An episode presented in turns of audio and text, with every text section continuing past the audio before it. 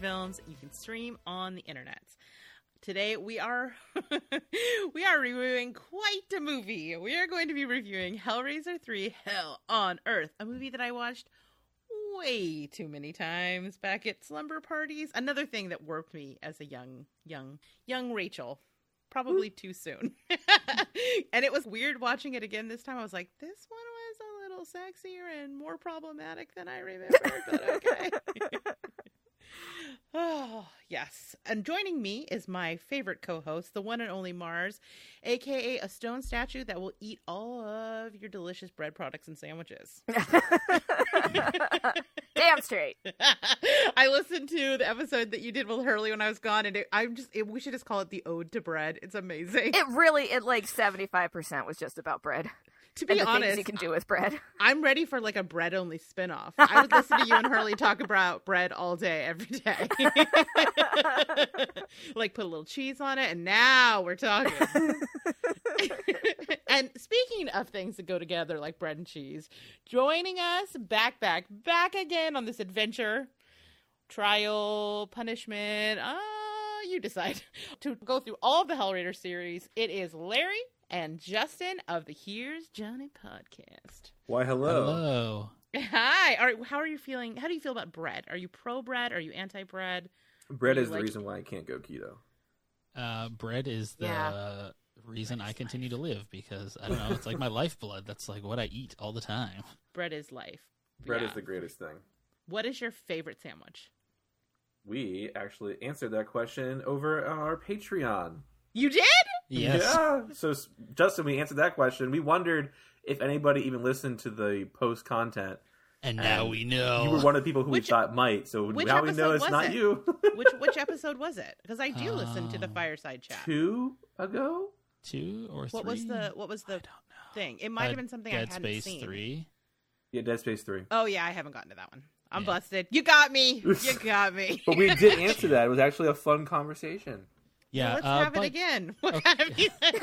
Uh, uh, my, mine's very simple. Uh, I like a breakfast sandwich. Breakfast is my favorite meal of the day. So Oh. Are you And a- mine was a meatball sub with banana Ooh. peppers. Ooh, that's a good answer. What about you, Marzi? What is what is your fave sandwich? Oh, I mean, I love a good Cubano. That's the answer. Yep. That is the correct answer. Yep, The- but the, king of you rem- sandwiches is the cubano. but do you It also is. remember that? Oh, was it Oh God, the blackened salmon the, the sandwich. blackened salmon sandwich? I don't like to think about it because they took it away from and us. it makes me so sad. Where did you get it from? There was this brunch place in Niles, which is this little. I, I'm sure I've talked about Niles before. It's this little town that's near us. That was the original Hollywood. Like it's all Charlie Chaplin. Charlie Chaplin's house is there, Ooh, and he shot all of his movies there. It's a really cool little town. We used to have our. We called them Lady Days, where we would go for brunch there and be fancy, and then like I don't know. But there was this blackened salmon sandwich. It was legendary. it was only there for two of our lady Yes. lady days. And it, the first time I got it and freaked out. So the second time Rachel and I both got it, and then it disappeared forever. So that restaurant is actually closed now, and I don't think it's a coincidence that, that I followed after getting rid of that sandwich because it no longer had a reason to live. Yeah, I mean, it does feel like one thing led to another. Right? They also had Ah. really great like pitchers of fruity, juicy, alcoholic beverages that we would buy by the pitcher. I remember getting some like passion fruit soju joint that was amazing. Yeah, and then we'd go to antique stores afterwards and just be like too excited. Yes, you would be you would be drawn to everything that sparkled, and I would be like, I need seventeen more hats. yeah, we were. Those were good days. Those were good days. We should definitely do brunch when I come up and see you next month. Yes. Before I get on a plane, we need to brunch. yes. I'm hungry. Can you tell? I haven't eaten dinner yet. I Just- tried the flaming hot Dorito wings at B Dubs this week. Oh, and how was that journey on Fucking a scale? awful. Oh, it oh, was. Oh no. Okay, well, the so thing is, like, if the, the spiciness was fine, but like Dorito cheese flavor on a wing, Uh-huh. it's it's as bad as It you would imagine. like it, would- it sounds like it would be delicious. It sounds like two delicious garbage foods have cheese come wings? together. No, not cheese wings. But like, yeah. All right, Maybe- if you maybe were it's in a. Hellraiser, a wing-based Hellraiser situation, what would be your hell? Would it be the Doritos one, or would it be the truffle sauce? The truffle sauce was the worst thing I've ever had at Buffalo Wild Wings, and it's not even close. Okay. The buff, Okay. the, the truffle sauce was such a mistake on so many different levels. I, I, I cannot begin to describe how absolutely terrible that was. Just like on a philosophical level. Yeah, and like I, I had never had truffle before, and like now like I have no interest in even trying it because that was just disgusting. I feel like probably that was not truffle. Probably.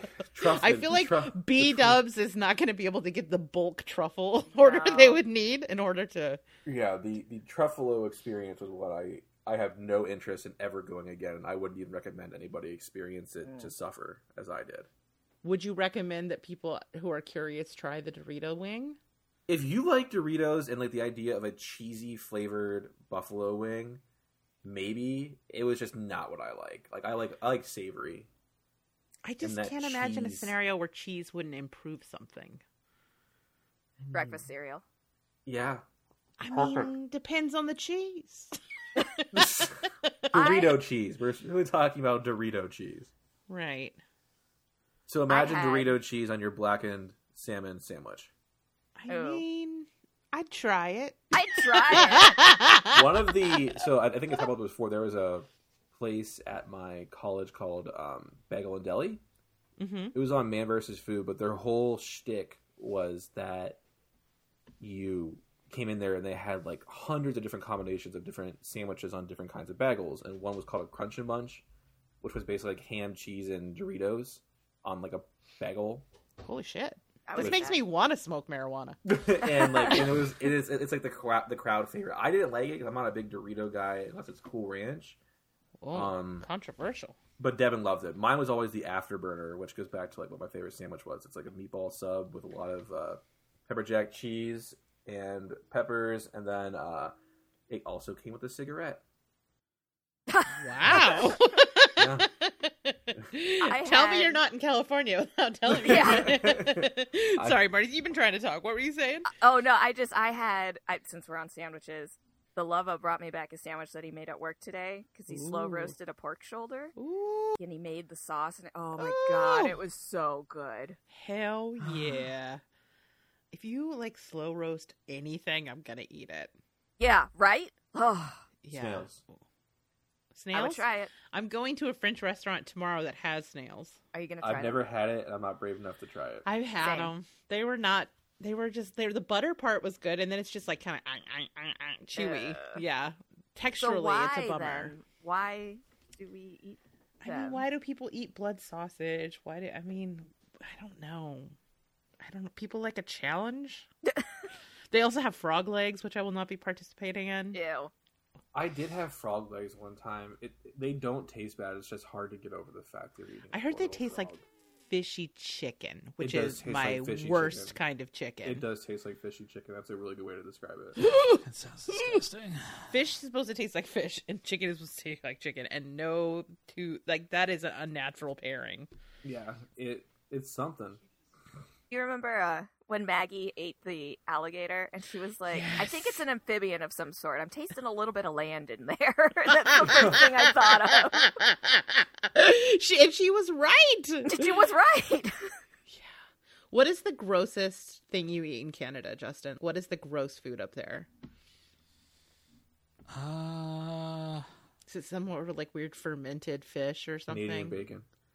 Oh, uh oh, uh oh, uh oh, uh oh, uh oh. Justin, I saw some at the store, and it was just the the ham circles. That we Do you know about. this is his trigger word? oh word? yeah, we talked about about it. sending We you a talked about it. okay. God, it's like what a- danger, danger. Um, the gross thing we eat in Canada. I mean, Yeah. I don't think so because I don't eat the gross. Hey, How you fucking dare watch you? your mouth. How dare you? My Uh, first no, I- poutine experience is going to be what Justin makes for us up at the cabin. And don't you dare try to have some earlier because I will won't. be I've already decided I'm going to wait to have true Canadian poutine from a true Canadian. Okay, yeah, good, you can't have I- any I am- any fries with like a sauce because that's like the over the shirt of a poutine, and you need to lose it with Justin. I mean, she's not wrong. Whoa. That's the and try the poutine.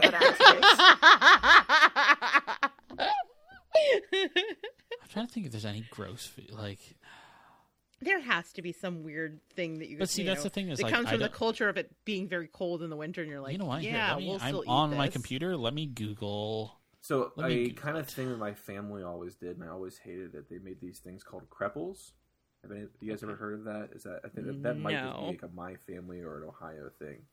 Well, yeah. Um, What's your Ohio thing? That's what I want to know. So basically, you get all of like the extra meats from animals that no one wants, like Oh, the hearts and the liver. This is like a scrapple situation. yeah, Yeah. it's exactly what it is. Yeah, the, and they, they they blend it all down and they make it into patties.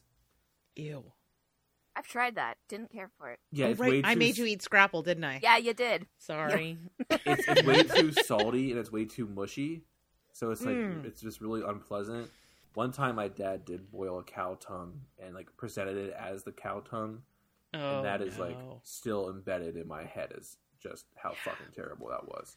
My dad loves all that stuff. He loves tongue. He loves gizzards. He used to fry up chicken hearts for Chris for breakfast.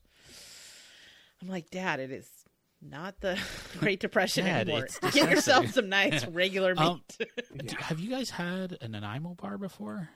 A what? I've heard of them, but I've never had a one. Nanaimo bar. It's uh, graham cracker crumb, coconut, walnut, vanilla custard, and chocolate. Good, good, good, good, Oh, good. it's okay, where? amazing.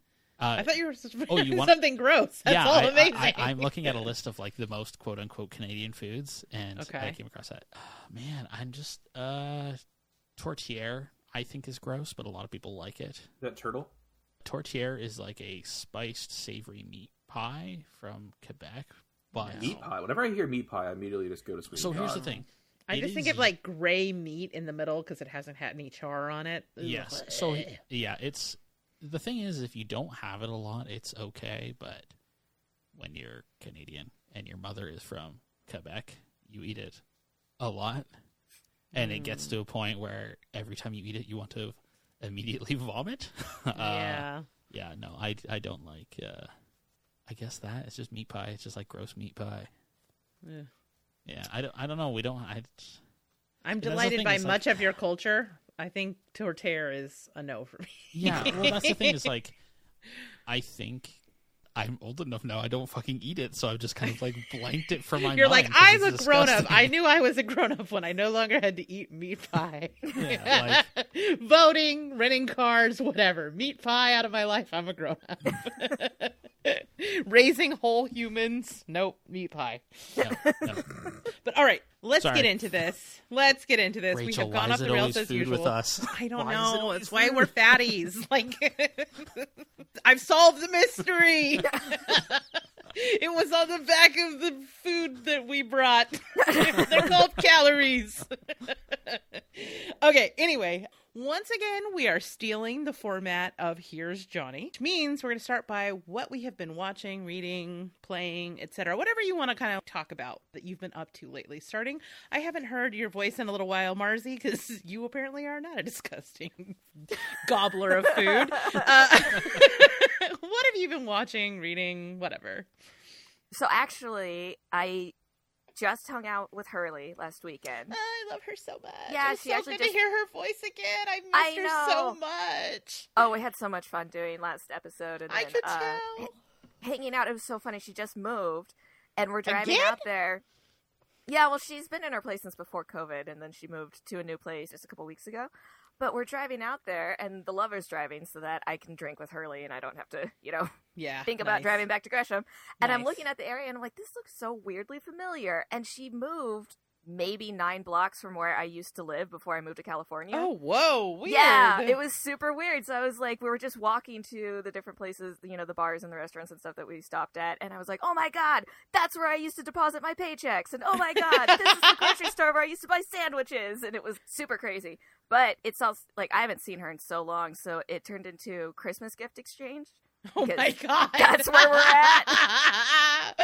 Amazing. and so I haven't started them yet. But I never buy horror novels myself because Mhm. Hurley, I don't know how she does it. She She's got either, the gift. she's got the gift so i just wait for some sort of gift giving occasion because she always gets me horror books and so she got me two i haven't started either of them yet but i'm really excited about them but she got me the children of red peak by Craig DiLouie heard of it no. Yeah. But I'm But- interested. The one I'm really excited about because she was telling me about it when she finished it is called "Come Closer" by Sara Gran. Ooh. come Yeah, it's I like super the short. name. Oh wait, I'll be I'll be right back. I, I also have something. I forgot, I totally forgot about this. Marrs. One second. Okay. the And- suspense is Uh, building. okay. Shall we talk about food till he gets back? So I totally forgot, Mars, that you are also a horror reader, but also a book person too. okay. I've already talked about how I got uh, The Only Good Indians by Stephen Graham Jones. Mm-hmm. Devin and I went to Barnes and Noble because we went and picked out a bookshelf and decided the best thing to do was to pick out new books for the bookshelf. Obviously, So we got Wonderland by Zoje Stage. Have you guys heard of that? no. So that's kind of like a almost a Blair Witchy one. Ooh, Oh. nice. We got one called The Twisted Ones by T. Kingfisher. No, I haven't heard of that one either. Mm-mm. So this is one like where this girl is helping her grandma empty out after her grandfather died, and he and she finds his journal. Ooh. Yeah, I got a vampire one, of course. It's called Necroscope by Brian Lumley. Yeah, this one has been recommended to me. A oh, few Oh, you've heard of times, this one. yeah, this one. There's like so many of those books, and they are so beloved. And there's finally some adaptation of of the first one coming. Interesting. I did not know that. I just saw vampires, and I'm a sucker for it. Yeah. Yeah. And Yeah. then the other one I got, this is one Devin got mainly, but I'm excited to read it too. Is called Plain Bad Heroines by Emily Danforth. Dude, yeah, everybody is reading this right now. Okay, yes. so you've heard of it. I, I yes, thought it's on my was- to read list. Yeah. yeah, I I thought if there was one that you would like, uh, Rachel, was going to be that one. Like if you had Yes. heard of it, but it's like a, This is my next book, but you jumped the line with the evolution. Yeah. But it's like super queer and hmm it, it it sounds really interesting. It's like a yeah. So Yep. But yeah, Mark, Yep. I, I totally forgot. I didn't tell. I didn't even told Justin or Rachel about it. But yeah, I got some books. Oh, ah, new books. Sorry, I haven't gotten new books in a while. I'm very excited. but this "Come Closer," Hurley was telling me about. It's about it's a first person telling of being possessed, the evolution of realizing something's off, and then like, oh, I'm so excited. So I haven't Oh, started shit. it yet. I gotta add this to my wish list. that But you sounds said- amazing. You said Devolution's on your list. Mhm. I forced Oh. it on her because I finished I it. love that book. It was amazing. Oh, it's I'm so good. excited. I liked World War Z, but I don't think it hit as well for me as it did for a lot of other people. Like, it's one of Devin's favorite books ever. Um, I mean, I like it, but I like Devolution me too. more Yeah, exactly. Me by too. a lot. And like, like literally, like I couldn't put it down. oh, I know. Oh my god, I think it's the only horror book I've ever read that I actually had nightmares afterwards. I Yeah. I think I posted in Discord or I texted somebody. Like I literally had to stop reading one night because I was like uncomfortable. Yeah. Ooh, Oh, that's so exciting. Because I was reading down the couch uh, because like so Debbie could sleep and like I had the lights on down there and I had the back door open and like we live in an apartment complex, but even that was like too much. Ooh. Ooh. It was. It, Oh, it- that it, one's good. It definitely. I don't Sticks know. with you. There was just there was just something very very cool about the way that narrative goes. Yeah. And yeah, I- big fan. And, and I was telling Rachel that all the for me the cool parts that all the characters go on journeys. Like they all have arcs, every single one, Yeah. which is really unique. I think for a lot of books because usually you just have your side piece characters, but like everybody was doing something in this one.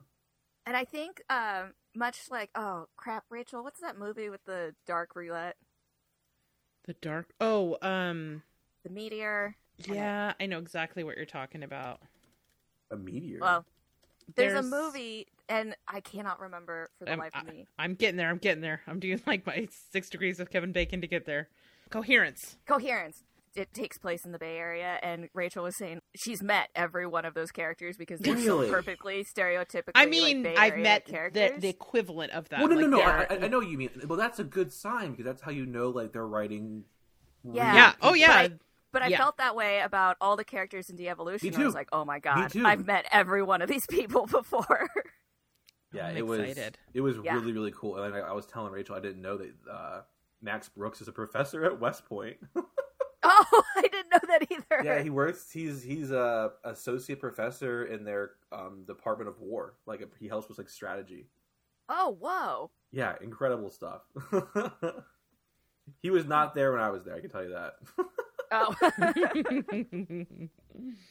but anyway, that's uh it's not exactly like what I'm currently up to, but it's what I'm about to be up to. Mhm. When Well, I, I'm definitely going to want updates about those. I have tagged all of them, so and they are all available at my library. So I Yes. will be joining you on these journeys. Rachel, you could start your own library. I could start my dude. I'm trying to move. Yes, and I, I don't want to pack that shit. with books.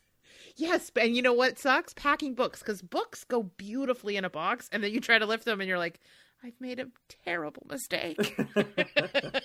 plus, what are we gonna do? What are we gonna do in the bunker when we all retreat into the woods to live our colony I'm going to count on you guys to recount the stories in detail to me. Like you're Ring of Fire you're style? going to be my audiobook. Was it Ring of Fire when they're performing Star Wars in the beginning because they don't have books? exactly. Yeah. I will. I'm looking forward to narration. Oh, how about you, Justin? What have you been watching, listening to, playing? Uh, so I started watching Letterkenny. you did. I thought you were anti-Letterkenny. So I was anti Trailer Park Boys, yes, I knew and it that. came off Crazy. at like first glance. It kind of came across like it would be the same Yeah. style of show, like same similar. stupid like. I don't know. I really don't like Trailer Park Boys. yeah, I- um, people are getting feisty in the audience right now. I know. Sorry. I, hey, No, I don't care. It's fine. I, I, I'm Canadian. I'm allowed to dislike that show. okay? right? Yeah. Don't tell him about his culture. Yeah. As far as I'm concerned, Um, Trailer Park Boys is Canadian culture. But uh, Is it the Canadian bacon of Canadian culture? Oh no! God, it's just- it's the worst. Um. Trailer anyways, Park uh, Boys, Rush, and Tim Hortons. Yes. well, yeah, eh, pretty much right there. but Letterkenny is fantastic. It is hilarious. I think we watched three seasons in like a week. Oh my gosh. Oh yeah. Um, and it uh, it gets a lot of that stuff right. Are there more hours in a day in Canada? I'm trying to figure out how you consume so much media. I understand you're further up on the curvature of the earth. Like, are there more hours up there also? it's, it's it's called being a workaholic. I think. Oh. yeah. Um. But no. Anyways. Uh. So uh, I've been watching Letterkenny. They get a lot of stuff right. It's actually only filmed and takes place uh, less than two hours away from me, so a lot of that stuff hits home. They talk about uh, where my wife is from all the time. Where's that? uh, Peterborough, Ontario. Huh. I don't know. It's like it's like it's super hick country. Um, the other thing I did was I got to play the new Evil Dead game, which comes out a week from today when this comes out publicly. perfectly, perfect, Yeah. perfect. but yeah, so I don't know. It was a lot of fun. It's definitely a love letter to the series, uh, which is nice. And Chaboy Justin got the scoop. Uh-huh. some stuff they haven't been asked before or at that time as of yet. It is canonical. Oh. It takes place uh, at the sa- in the same timeline as the new movie that's coming out this year. Oh, that's interesting. Yes, and they are adding Mia and Evil Mia from. Hell yeah. So we're saying that that Evil Dead is also canonical? They, that's what that means. Yeah. So What? I'm surprised nobody asked them that.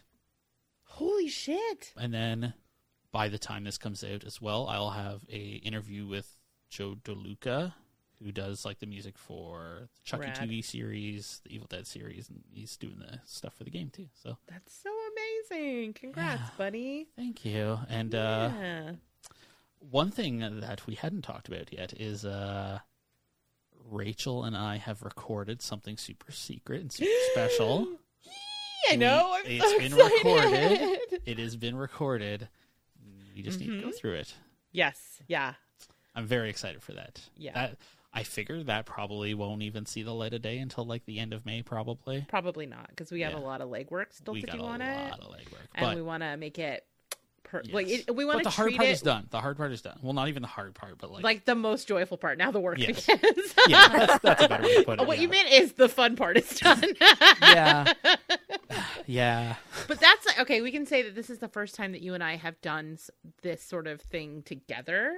yes, I think it went Um, really well, I do too. and uh, i think it turned out well. I think our system worked really well. yes. I think our chemistry, like the way that we work together, is really good. It was good. I'm was excited really for people good. to yeah, hear this. It's it's definitely a project of love, so Mhm. it's gonna kind of take its you know it takes however long it takes to come out, Yep. but it's gonna be good. Yep.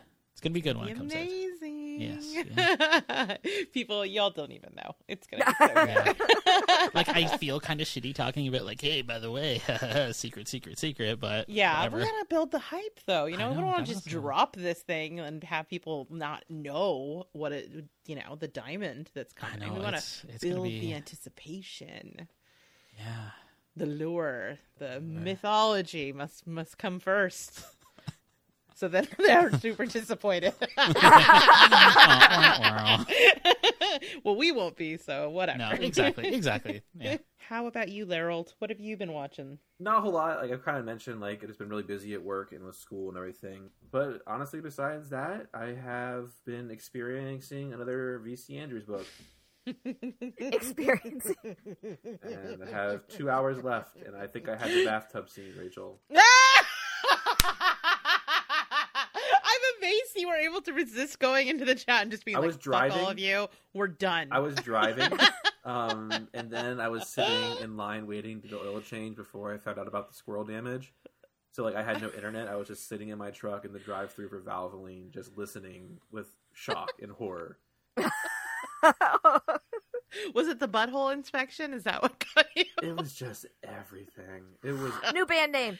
And I, and I am just honestly terrified because I have a I have a bad fear that one of the only nice people is about to like pull a VC Andrews, and I. I mean, it's a VC Andrews book. They're all gonna do the I VC Andrews know, thing. and my Are you? God, Who are you worried about? Uh, Cal. Cal? Oh, right. Yeah. and it's just it is it's a lot listening to listening to these audiobooks for vc andrews it is an emotional journey like i i, I couldn't do it today like I, I- Yeah. I, I could not do it when i was in the hood for five hours like i just i just could not do it What does it say that it is where I find the greatest amount of serotonin? like I can't I cannot stop. I cannot stop. Real life disappoints. is there any part of you, Marrs and Justin, that as we talk about this, you're like, maybe, maybe I should just to find out? I mean, I heard Oh, something about a- 100%. yeah, I heard something about a butthole inspection. I was like, oh man, A hundred percent. I'm like, I want to know. I know You that I might just do regret it. it. You I would just I do would it. recommend going on my journey. Like start with flowers in the attic and think there's no way the shit can get crazier than this, and then go to my sweet Audrina, have that same reaction, and then get to this one, and it's just like okay, well all Which- bets are off now. Wait, what are you reading right now? Heaven. Or Heaven. listening to? Okay. Book one in the the, first of the Casteel. Casteel series. Oh, I'm just so glad that a handful of years ago, a stranger emailed me on the internet to come on and have an intellectual discussion about the Suspiria remake. Flash forward, and I'm like, watch this creepy shit and listen to this creepy shit that I read when I was a child And I that turned me into a artwork on my pervert. Wall. I I'm- did. I have. Yes, I have painted for you. it's not that I don't believe the quality of the reactions to this, but I still a hundred percent. I'm like, I want to know what dark world this is. I think you should do it, Marrs. I would Yeah. love I would love nothing more in life than to hear your reaction to a VC Andrews novel. All right, I'm I'm doing it. It I'm gonna have to. truly- I'm gonna have to. it truly is something. Okay, cool. So what have I been watching? Um Yes, Rachel. I- what have like- you been getting into? yes, I have not been watching much cuz like you I mostly watch things for either work or the podcast. Yeah. But I did I had I did get to check out the entire first season of Severance. Did have you guys watched this? Oh, No, I've we- someone at I've work. been about it. I am lots intrigued about by it. it. Yeah. Holy shit, y'all. Priority watching. No, Apple Plus has burned me. Yeah, all the shows that are getting recommended to me are are on Yeah. services that I don't have. Yeah. I mean, here's the thing is this is something that Mar- Ariel and I were talking about yesterday is that in this era of having to pay for all these streaming services, I'm rapidly discovering that Apple Plus is probably the one that I want. That and HBO. HBO. I, I, was gonna say HBO is. yeah, HBO, that one, Shudder. I think I think my time with Netflix is coming to an end. But this is a Like, time you where know, you gotta. Hulu, I could probably do without. I think their programming is so it is it is like the prestige TV of prestige TV. It might be worth throwing money at because that that is Severance is incredible. There are things in it that I have never seen before. There is an unexpected love story that is so sweet. It is total corporate dystopia. So what you're saying is It's- it's Ben Stiller's best since Meet the Parents. It's Ben Stiller's best. Meet the Parents is. No, this is better. I mean, it's different. It's very different, but it's a much more mature thing Okay. for sure. It's annoying to me though that it keeps getting called Ben Stiller's project because he directed half the episodes and a woman directed the other half, but you only see his name on the marketing. I thought he. I, I guess I, from what I understood, like from the marketing, I guess was that he was the person behind the project. yeah, he is probably the executive producer in the show. Yeah. I don't know, not showrunner, but like, uh, but he didn't like write it and he direct half of it. But it's Oh, just okay. whatever. But whatever. we all know how I roll. But um so it's incredible. Definitely highly recommend that, especially in these dystopian times that we live in. The other thing I've been watching is Moon Knight, which is really really enjoyable. It's it's en- it disconnected enough from the Marvel universe that you don't have to be totally up to date with it. I don't know if it's going to lead in to the next phase of Marvel Universe or not, but it's very much its own thing currently. And a handful of the episodes are directed by Justin Benson and Aaron Moorhead, who directed Resolution and The Endless. Marrs, do you remember? the- Oh, oh, yeah, yeah, yeah. yes, and their episodes are great, like super weird and trippy. Oh, nice. I because those are good movies too. Yes. Like, Yeah. And I'm like, I'm like, yes, higher profile for them. Give all them all the monies. They have a new movie coming out this year called uh, Something in the Dirt that I'm sure we'll be covering. Ooh. Yeah. Yeah, and it, it stars them again, so I'll get to look at Justin Benson and his handsome, beardy face. I can't wait. so yeah, that's what I've been watching. Uh, in addition to uh, having seen the Pokemon, the first movie, That's right. For the first time ever, because that was my forcing, and I enjoyed it very much.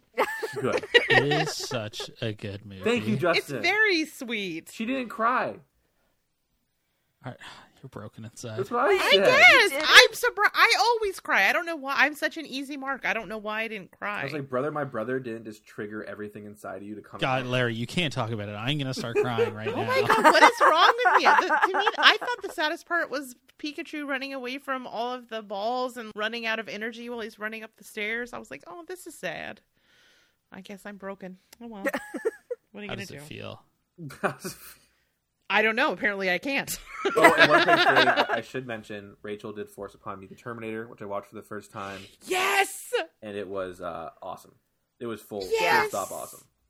yes. You've seen it, right, Justin? The Terminator. Sorry, what movie? The Terminator? No.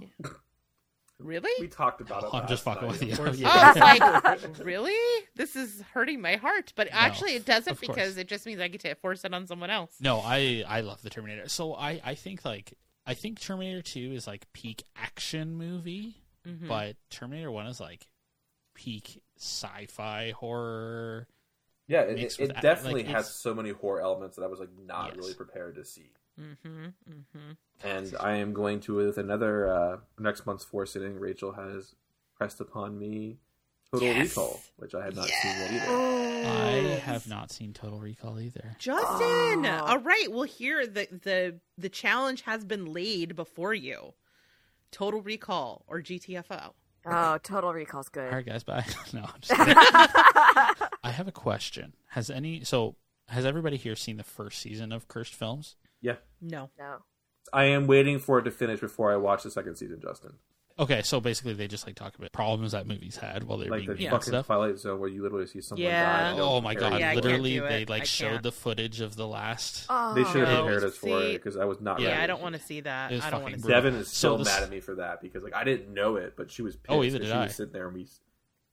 I didn't need to see I'd be someone hot die. if, if that. Yeah, I don't. I don't. I, Um, I don't want to watch Faces of Death. I, I like fake people dying. That's that's my yeah, jam. same, same. So season two came out, Yeah, uh, Mhm. or is like slowly, slowly coming out. out. Yeah, I have a big issue with one of the episodes already. Which one? Larry, God. I hope you don't care. I am going to talk about it right Which now movie? quickly.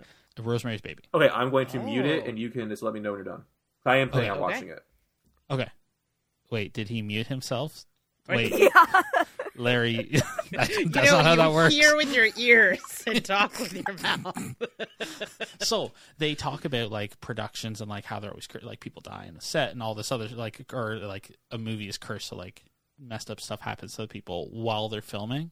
So they do an episode of Rosemary's Baby.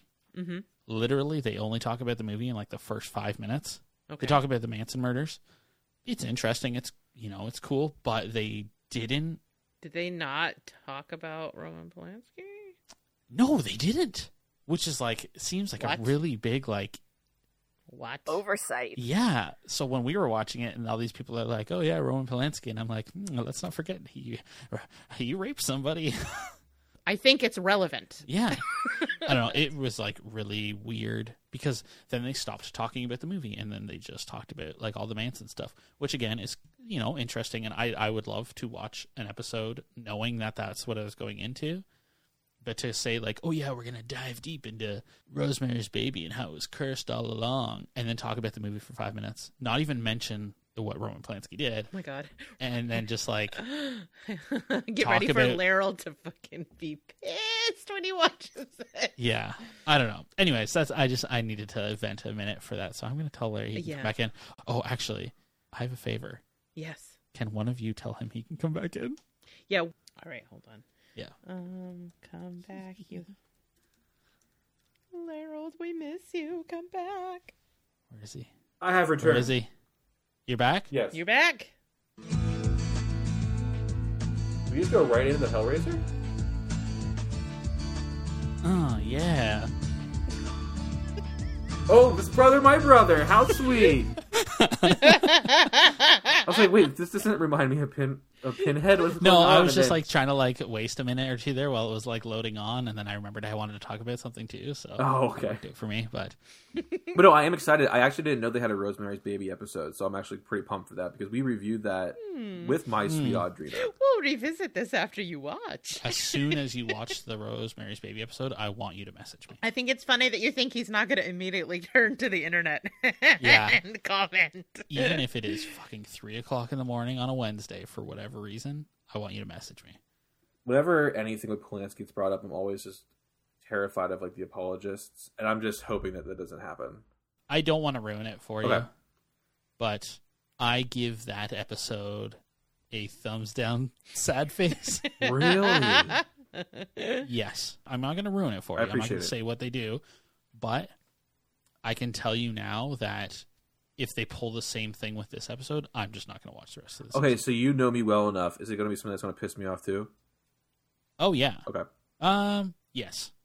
I was just saying, maybe just listen to our episode on it again. Yeah, because when, when I when I went into it, I pulled no punches. Like, Yeah. Yeah. is it about Polanski? No, they barely mention him at all. They don't even. They say like, "Hey, he directed this," and like, "Hey, here's how he was involved," but they don't say anything about anything, Why? including the movie. Uh, all right, so yeah. not exactly a resounding recommendation. Wait, but you didn't read my name. No, Was it an allegory for or sex? was it an allegory for vore or sex? The big giant statue. Oh, Who's for? Vore? You don't know about vore? Is this another Mighty Morphin Power Rangers thing? No, vore. Uh, yeah. I mean, it's an Amber Alert, though, guy. Yeah, it scares the shit out of me every time it happens. Uh, wait. R- Rachel, oh wait, okay. Rachel, I'm Google. I I um, just do I found have a to wiki- tell you what vore is? Yes, apparently. Uh, vore is a type of erotic desire or sexual fantasy to be consumed or to consume an, to consume another. Sounds made up. what? It's like related to eating. Yeah. How do I not know this? I, I- how do you think I feel? I had to explain it to you. so is it the people that are like sexual cannibals ha- are ex- are into vore? yes, or like people dream of eating people, but like not like eating them, but like swallowing them whole. Is it the word root for like voracious? Oh. So they're really into that uh, Nightmare on Elm Street movie then, where uh, Freddy does that. Oh, we we've we've we've seen that movie. yeah, I remember. I think it was on More Deadly. There was like a cannibal episode, and so I did a extended episode on cannibalism, and it that ooh, that shit gets real grim real fast. I was like, this will be a fun light topic. No, What? no, no, no, no, no, no, no, no. Cannibalism no, no, got no. dark? You're kidding me. I, I mean, I assumed it would have some degree of darkness. I thought it would be dim. No, no, no, no. you cannot unsee the things that you will see. Everyone wants to try human meat, Rachel. Everyone wants to play the most dangerous game. So Oh, if it Larry. helps, Vore Yes. is usually kind of sidelined with inflation fetishists. Ew. What the fuck is that? Ugh. Yeah, I don't. It's I where don't you know if I know that isn't either. that the thing where you, someone watches someone Is- else eat and drink so much that they Like inflate, yeah that basically. yeah. You watch so them like inflate. uh, Willy Wonka, Okay. Violet with the blueberries. Yes, uh, actually, that is like a key scene for a lot of people. Jesus Growing up with, like- Every day we stray further from God's grace. I swear to God. Like, Oh my god! God's grace, a phrase that has never been said. Hundreds of episodes I have put out. Literally the first time that phrase has been said on one of our podcasts. Okay, so I mean, I know people who are eaters, or I have a friend that does that at Like, the in mukbang terms- stuff.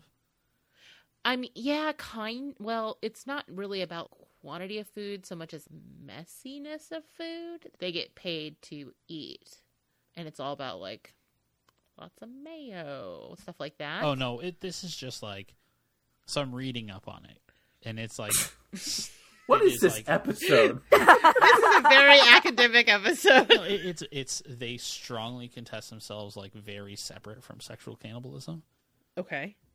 I would try Um, to too. because they're like normally swallowed whole, and it doesn't have to always be human yeah, I really like Wait, like animals and stuff. or like high fantasy dragons and Okay, I'm back in. I'm back Yeah, in. If, uh, we're, if they're like fantasizing about like, swallowing dogs and cats, I'm out. But if they're swallowing like dragons, how about it? unicorns, Or being whatever, go for it. after consumption, the Yeah, enlarged or belly swallowed. of the consumer is often described with great care.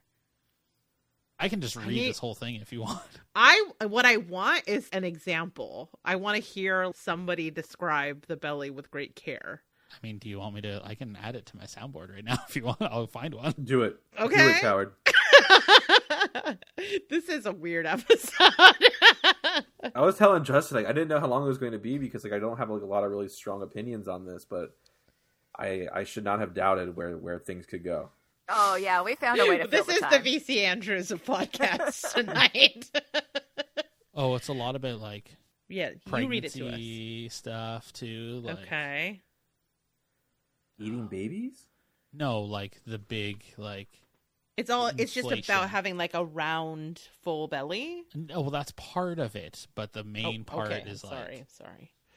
I, I guys, I'm down a weird YouTube hole. I don't know if I Sure can you do are. this. I have no fucking doubt that you are in a weird spot right now. Your algorithm is. I hope your VPN is on. Okay, I'm going to. If you don't want to know what it is, it's animated, Um, I'm so going don't in. worry. But that is. I clicked. I shouldn't have, but I did it. Oh, I did But watch too. It. Lizard Woman oh. 4. If you don't like it, turn I back mean- now. Oh, Jesus. Oh, Jesus Christ. Uh oh. Wait, so oh. the woman is being eaten by the lizard? Well, I mean that's like Oh you no no no The- no. the no. So the struggle boobs. is part of it. I no, I don't think the struggle is generally part of it. See, I thought it would be the person eating the lizard. Yeah. So people watch this and get off. Let's look at the comments here. This is a very lengthy linger on the butt crack. Imagine oh, having to no. get eaten in that position. That would be so uncomfortable. Whoa, whoa, whoa, whoa. Oh, wow.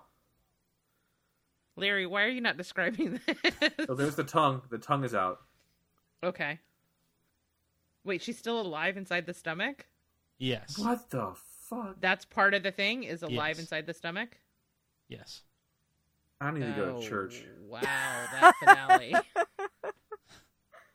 I don't want to honestly like this is such a like a high fantasy kink. Nobody's doing this. No, no, I'm not You, I don't think you. and no one is being harmed in this kink, so like I am totally okay. Yeah, don't yuck anybody's yum. I am a But, you know, Puritan, Exactly. so I, I have no problem giving giving my thoughts, but I also agree. But but Jesus Christ. I mean, it's more I'm just kind of astounded by the complexity and variety in human sexuality. This had never even occurred to me and I thought I was fairly knowledgeable about kink. Just, you know, I have friends that are really kinky. People talk about it. I was a sex writer for years. Like literotica? No, like sex advice right Oh, okay. Like I would write sex pieces. I feel like I know things, but there's always something new. I just, I'm not gonna lie. I just thought everybody knew a bit more. No. Yeah, this is the first I'm hearing of this. Nope, you All right, you I'm- opened I'm all of our eyes to a new experience tonight, Justin. All right, I am sending a message to my kinkiest friend to tell them I just learned about vore. Uh, a- and inflation, and inflation, inflate, and inflation fetish. I'm surprised you hadn't heard of it. That one. That one's kind of more. Don't say mainstream because it's just not. It's more vanilla than uh, vore. Who's ready to talk see what she- Hellraiser? Sorry, I just had to. I just had to send a message. I said I just learned about vore and inflation. Kink is legion. like, we'll see what she I would really like to know what they say. I'll let you know. the message has been sent. Okay. All right. Speaking of kink, let's get into, I would say, the kinkiest of the top tier horror franchises. I think that's a safe thing to say, yeah, right? I think so. yes. I mean, obviously there is apparently vore in uh some in Nightmare on Elm Street, but this one, Yeah, I Freddy think, is eats some born. dude, does- doesn't he? Am I, am I thinking the right thing? Isn't there a scene where It's- that happens? I don't think it's a dude, isn't it? Patricia Arquette Yeah. that he eats. Yeah, yeah. I mean, now that I know vore is a thing, that's what's happening. um, but uh, this one was born specifically out of queer kink community. Yeah. I think it's safe to say this is the kinkiest one, right? hmm Yes. All right. So let's get into. Oh, so far I've heard.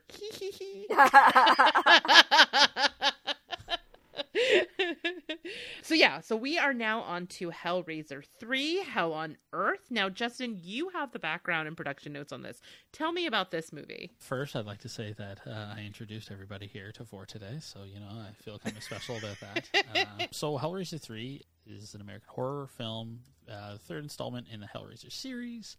Uh, it was directed by Anthony Hickox, and it sta stars our main man, Doug Bradley.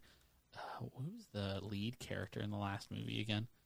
Kirsty? Uh, Kirsty, Kirsty. yeah. Kirsty, She- Kirsty. She is only in this as a cameo kind of flashbacky thing, which always took me back. I I, I really thought they were originally going to go with like the whole she's kind of your Sidney Prescott's, if you will.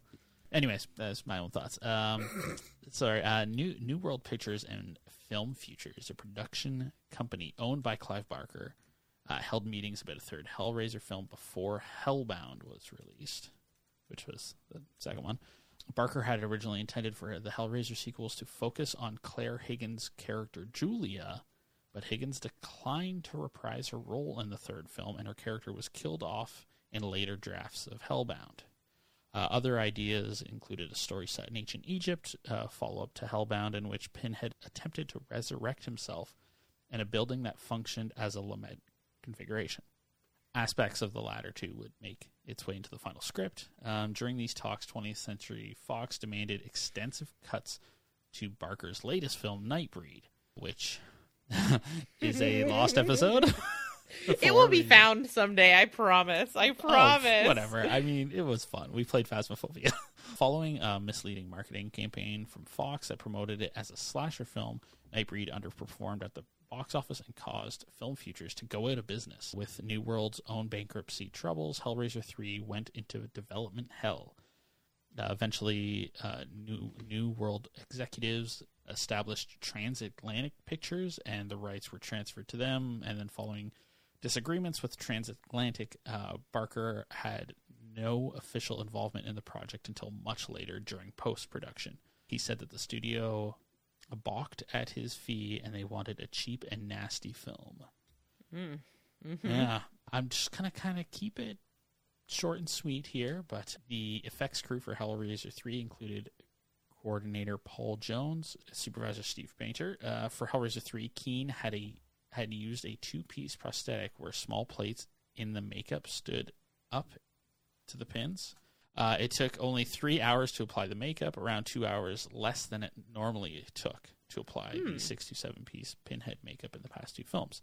Uh, motor with an off centered camera was also built into the right hand side of JP's makeup, where it moved around the head and pushed like the piston to the left hand side. And then the actors for both quote unquote Barbie and CD head wore prosthetic masks for their role with a dummy replication for both characters for shots showing when they use their weapons. This film also included like 12 Cenobites. Yeah, that's it. That's yeah. I'm I'm so tired. That's it. Sorry, Justin. No, don't be- don't be I feel sorry. guilty about making you do this. oh, why? Don't I? just- I don't. Okay. Whatever. Okay, all right. Well, then I don't feel bad. I take it back. I'm Yeah. glad I did Fuck this you, to Justin. Good. So Thank you. okay, cool. So you had the background. That means Larry, you get the 60 second synopsis. I do, I do. Are are, are you ready? Because I'm gonna put I'm gonna put um got the stopwatch going. You give me a three, two, one, and I'll go. Three, two, one. Let's jam. All right, so Hell on Earth decides to say fuck everything that happened before. We're just going to make this about Pinhead and talk about hell and stuff, which is okay. So we start off. This Pillar of Souls thing exists. This douchebag named J.P. Monroe owns it. Uh, this guy tries to steal from Monroe, gets sent to the hospital. Chains rip him apart, and this really beautiful reporter sees it all happen, and she gets sucked into this entire crazy world. She meets Terry, and her and Terry kind of go on this little cat and mouse adventure. And basically, my girl Joey fucks up, sends all these people to this Carrie S massacre at a discotheque. Pinhead is able to turn into a bunch of new Cenobites to come chasing after her, but Pinhead's other side, Captain Elliott, decides to try to help Joey. He recombines with his id. They uh, unite. Joey stabs him with the box, which is turned into a dagger. She buries it in the cement, and then years later, a new building is built. And on the inside of the building is all the pictures of the puzzle box. 57 seconds and 8.8. Whoa. Nice. You fucking killed that, dude. Thank you. I don't know how you got so much uh, engaging plot into one minute. I'm so impressed. All right. Hold on. Let me go back to my notes. Mhm. Got fully distracted by our side conversation. Oh yeah, the, the, the whole Vore thing has just totally thrown me for a loop. So if anybody else is, Yeah, I forgot why we were here. yeah, it, it's All I want to talk about is that now. I just have so this many. is like when I learned about looner. So many You know what I mean? Wait, yeah, how long ago did you learn about Nooners? Oh, several years ago. Okay. It was when I saw the Poughkeepsie tapes. I learned. Oh looners. wow, that's I haven't thought about that movie for. a Oh, long I time. thought you said Nooners. Oh, I mean, I mean, I don't know what I knew about those. Like, Wait, wait, wait. looners, looners. What is a looner? I thought we were talking about nooners, and I was like, I know that one. looners? Are it's a balloon fetish. What? Oh, okay, I, I've heard about that. Okay, I've heard about that. Yeah. Pops, poppers, and non-poppers. The- have you seen the um the what is it like the I forget what the show was called. It was like the weirdest fetishes or something like that. And it was a guy who just he loved his red Poppers balloon. and non-poppers? Yeah, like people who are I mean, I, I, I can I can logic through it, but why? Oh, Larry. I feel bad for you tonight. Looner. poor. this is the Vani- night our Vanilla friendship Larry. ended. He's just gonna lie awake tonight, staring at the dark ceiling, like, what is this reality? Dude, you see, you've seen the Poughkeepsie tapes, right? Yeah. You know there's that whole extended scene where the girl's on the balloon and she's trying to make it pop and she starts getting scared because it's not popping. Yeah. That's because he's a looner and she he wanted her to get it to pop. So he could ejaculate. I didn't realize that. Thank you for. Well, I just had to make it clear. So let's talk about the Pillar of Souls. I was gonna say, I you want to talk ejaculation? Okay, like it's called EJing. Thank right, you. right, right. Have some class. All right, so Pillar of Souls. Let's get into our actual review. Larry, you're the only one I can trust at this point. What did you think of the plot of this movie? I liked it, but it is a different kind of movie than what the first two were. The first two were very Uh-huh. like interesting. There was like subtext. Pinhead wasn't the focus, neither were the Cenobites. It was like everything else around them in the story bu- building off of that. And I feel like this movie very obviously just kind of took the I don't want to sound like a dick, but like the the lesser elements of the first movies, like the gore and the violence and the hooks and the sex, and basically said, "Well, we're just going to focus on that." I do like the character of Joey. I thought that she was interesting. Like I thought making her a reporter gave her like a reason to want to dive in to the lament configuration and not like without having to have like the deviancy, you know? I thought that Mhm. was really like a really smart way to do that and to kind of keep her separate from it. What? You're like, we gotta X out the deviancy. it's a very Larry compliment. That's all. You're not wrong. I just, just made me laugh. Um, I guess like the hardest part for me is when we reviewed the other movies, we knew that what Clive Barker wanted was for what's her face to be our the lead villain, Julia. Julia. yeah, Julia. to be the Love lead Julia. villain of the franchise. And I just think that that would be so much more interesting. I think like there would be so much more to do with that. A lot more interesting stories to tell. hmm I liked the plot. It was nowhere near the other two, which I thought were really kind of unique and brilliant. This definitely felt more like made for TV as opposed to what Clive Barker was trying to like really push with his vision. So I, I didn't hate it. I would watch this again. It's just it is a left turn from kind of the journey we've been going on. Yeah, yeah. How about you, Marzi? What'd you think of the plot of this movie? Uh, All right, Larry or Justin, what did you? so I mean, okay, so as being one of the four of us who has never seen any of these movies before, and so this is my Right. first time watching any of them, Same here. And Mhm. I legitimately like the first one. I I legitimately like that movie for what it is. I know that the popular opinion in this room is that the first two are good, and then it goes downhill from here. Except for I didn't like the second one. That's so right. You gave it like a 60, and and everybody else was. Well, Justin gave it a 63, so you and Justin crapped on it. Me and Rachel liked it. Yeah, I didn't care for the second one. So going into the third one wasn't like, well, we watched the two good ones and now it's just gonna get weird from here. I already was kind of like, nah. I, Mm. I, I already was not expecting much. But it does. It's it's very different in in the way it feels and in tone than from the first two. And this feels the third one I feel like is more of your standard horror movie at the, of the Mhm. time, like the standard crank it out horror movie. Someone So- you pick up from the VHS store. Yeah, yeah. Or the you know, it does it's I, I feel like it's a very standard third movie in a series, you know, where the creativity of the plot has disappeared and we're taking just the shock value elements that worked in the first two and that's 100% what this movie is, you know. Yeah. So it didn't let me down in any way because it is exactly Mhm. what I was kind of expecting it to be. So, I mean, I don't know. It's definitely not the worst thing I've ever seen in my life, but I spent, I'd probably say mm-hmm. I, I spent a good like 40% of my time going, wait, what? Because it mm. just was like, how did we get here? You know, and then it, it just made it even more obvious when certain things happen, like when Joey's getting surrounded by the new batch of Cenobites, and she just kind of stops in the construction zone and lets then waits for them to circle her, and then she's like, you know, and it's one of those mo- those- those moments where you're thinking like, why didn't she just keep running?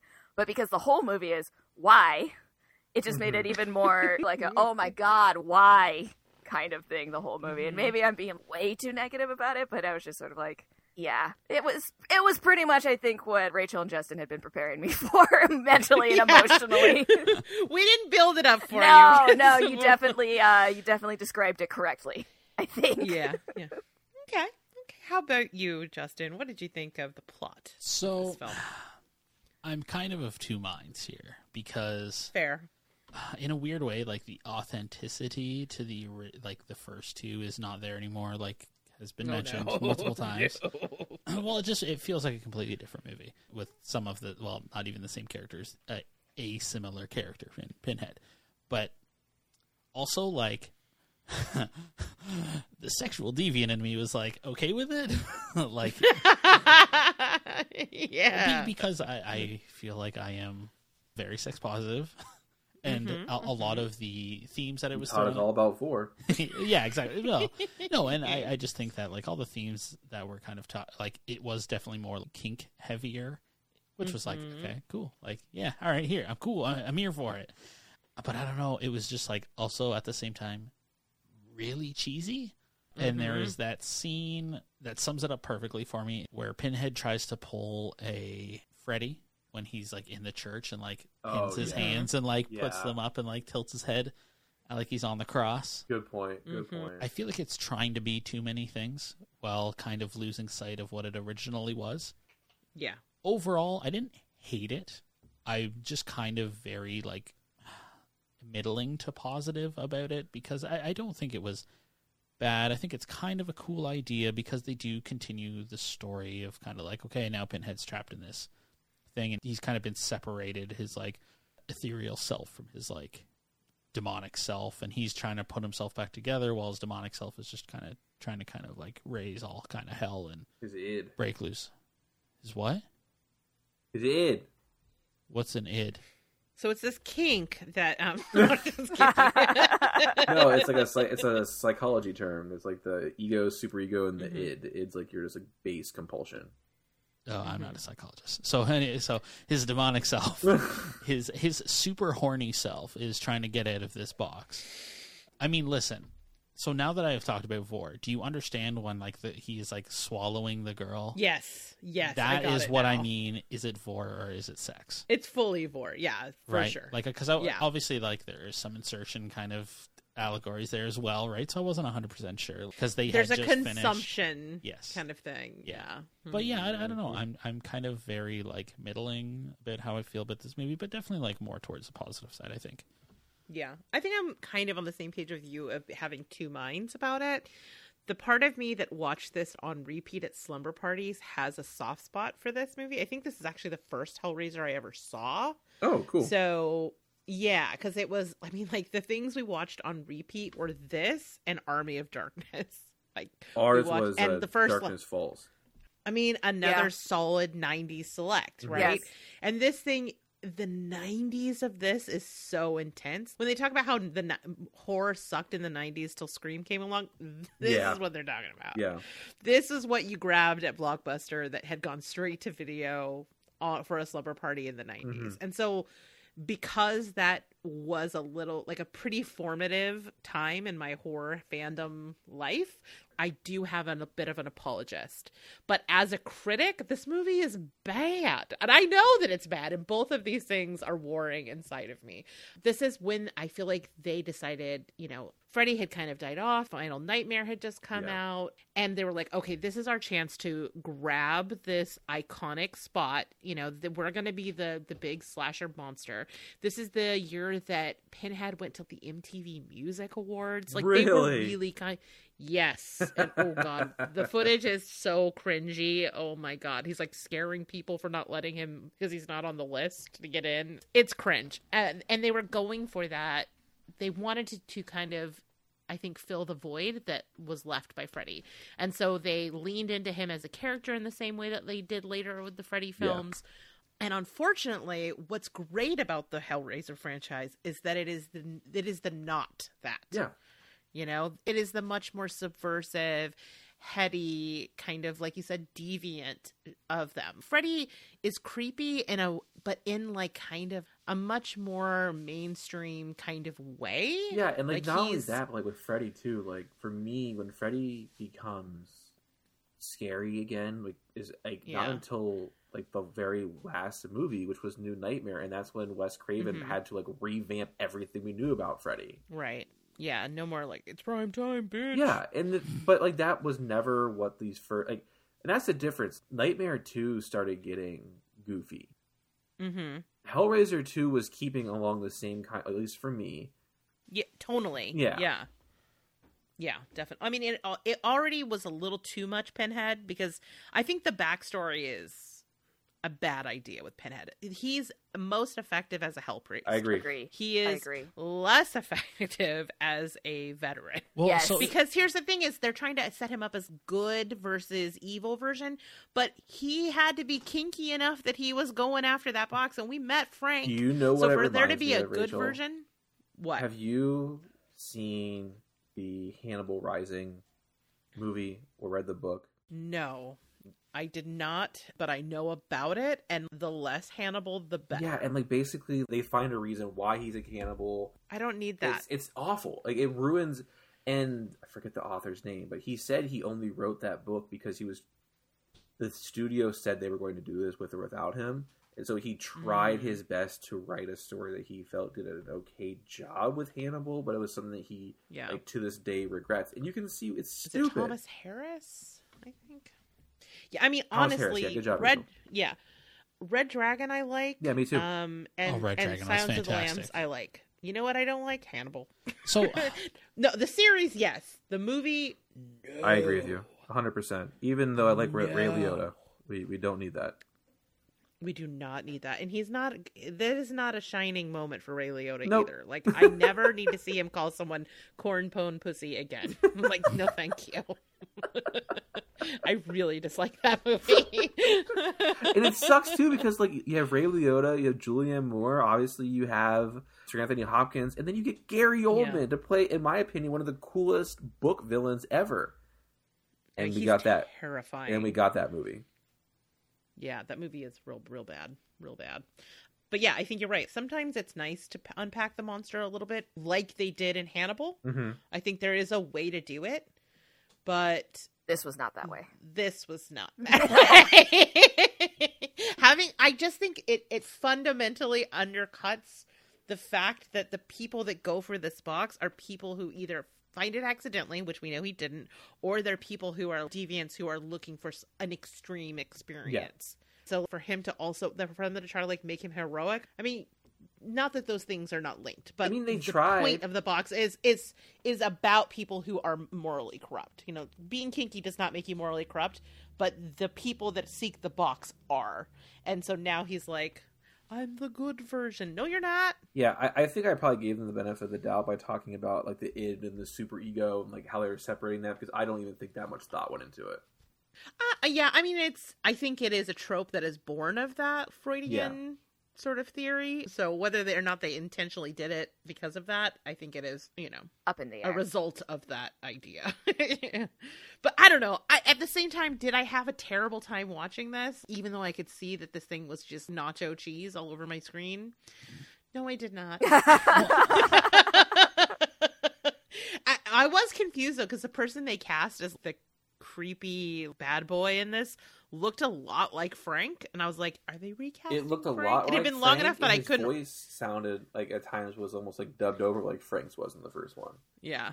All right. Well, so that's it for plot. Let's get into visuals. Score. Uh, Scores. oh, god damn it! What's the score for plot, Larry? I gave it a six and a half. I think I'm probably more of a fan of it than you guys, but I'm also like, I'm okay for what the '90s horror was because I accepted it, and I was prepared for a lot worse than this. All right. How about you, Marzi? five. It was Okay. average to me, or or standard for that time period. I think of just like let's quickly make a horror movie that is riding the coattails of other better horror movies. Okay. Okay. How about you, Justin? I gave it a six. I think I'm gonna go. I'm gonna go six and a half. I think Larry, you're right on with that. It's not good, but it is. There is an element of enjoyability to it. Mhm. So six and a half, I think, seems right. Okay, awesome. So we've given our scores. We have done that. We can now move forward. Let's talk about visual. Uh, uh, Marrs. Well, tell me anything about the visuals of this movie. So okay, so a lot of the effects were not as good as the first two, but I still enjoyed the gore. Mhm. when that one lady gets her skin ripped off or like the nightclub massacre scene there's so Mhm. many effect moments in the gore that actually i thought were really fun to watch i don't know if i'm the right authority to decide whether or not they were good but it was it, it was fun to watch it was a lot of creativity on how people were getting massacred in the in the nightclub Yeah. and seeing the, that another full body skinless suit Mhm. was cool. Mhm. So visually, I mean, again, there was there were some weird moments with yeah. some like my my first After Effects, you know, kind of feeling moments yeah. that are Wait, not. you're telling me that CDs being thrown at a guy and like floating around him aren't like fantastic top notch quality? I told Rachel that reminded me of Ghost of Mars. I haven't seen Ghost of haven't Mars in a very that. long time. Me, yeah, one time, one and done. Same. Never seen it. It scared the shit out of me as a kid. That's so interesting. Okay, I'm gonna have to watch this now. Scared the ever loving shit, and it's got a great cast: Jason Statham, Ice Cube, Clea DuVall. Um, Holy shit! Pam Grier, hello, Grier. Foxy Brown herself. and it's got like Holy a really like like hyper like aggressive soundtrack, like like rock soundtrack. Okay, I'm gonna have to see Yeah. this. I'm gonna have to watch this movie. Yeah, it was. Yeah, I remember coming across that. It was like one of the same, like around the same time where I finally found like Killer Clowns, and it scared the shit out. of me. Oh god, that movie is surprisingly creepy. Yes, I love that movie so much. I'm happy. That was, that's one of the ones I've actually like took a risk on with Justin and Justin liked. So Oh yeah, I loved it. Yeah, that movie is it's just so good. it's surprisingly good. You wouldn't think so by reading the title or the synopsis, but it's surprisingly good. mm-hmm. It's excellent. Yeah. Or the only other effect I wanted to mention was when the two versions of Pinhead are merging and all of the like head warpy stuff. Not not great, you know. So I it's it's they're visually for me the effects were not as good as the first two, but they still weren't bad.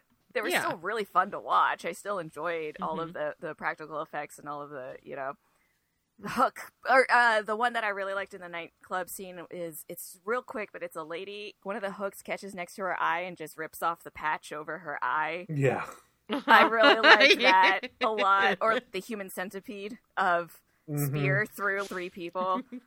yeah. There was a lo- like a lot of stuff there that I liked. Uh, one of those deaths, uh, the lady, the the shot glass like comes up and like the liquid Yeah. in the shot glass turns into ice or whatever. Oh yeah, Uh, I'm going to quote Michelle here and say, "Oh, I didn't know he could like freeze his cum and kill people." That's your wife. oh yeah, it was all great. makes I thought it was hilarious. Amazing. Yeah, the the scene in the the discotheque, as Larry described it, reminded me a bit of uh I- although it's not as good, it reminded me a bit of another 90s uh, classic which is Wishmaster. oh, I haven't seen it. I know. Oh. it, I know what it Seen it is, but I haven't seen it. You should see it. It's so fun. How It did it is remind so- you of is that, but a- not of the prom scene in Carrie? Well, because you haven't seen Wishmaster, you know you don't know Okay. why. Because it, it like it is Fair enough. Yeah. Once you see it, you'll be like, friend. okay, okay. there's two scenes. There's an opening scene that it reminds me of, and then there's a final party scene. But it is a that is a a, a horror movie fans horror movie because it's just full. It has so many people you'll recognize in it. It has Ted Raimi, Robert Englund, Ooh, cool. the Candyman shows up, Jason uh, Todd? Jason Voorhees. Yeah, yep. Like all those people show up in it, and it's a Wes Craven Did joint. you just say Jason Todd? Because I'm tired. I know it's not Jason Todd. His last name's Todd. Tony Tony, Todd. Todd. I am so Jason sorry. I was just, Todd I was, I was letting him slide. I Ariel, Ariel, go ahead and cut that. No, no. Oh. So- so I'm gonna just kind of bring it up this whole episode now. No, oh I'm, I'm fucking with you. I won't do that to you. Whatever. I'll All send right, you some Justin. Canadian bacon.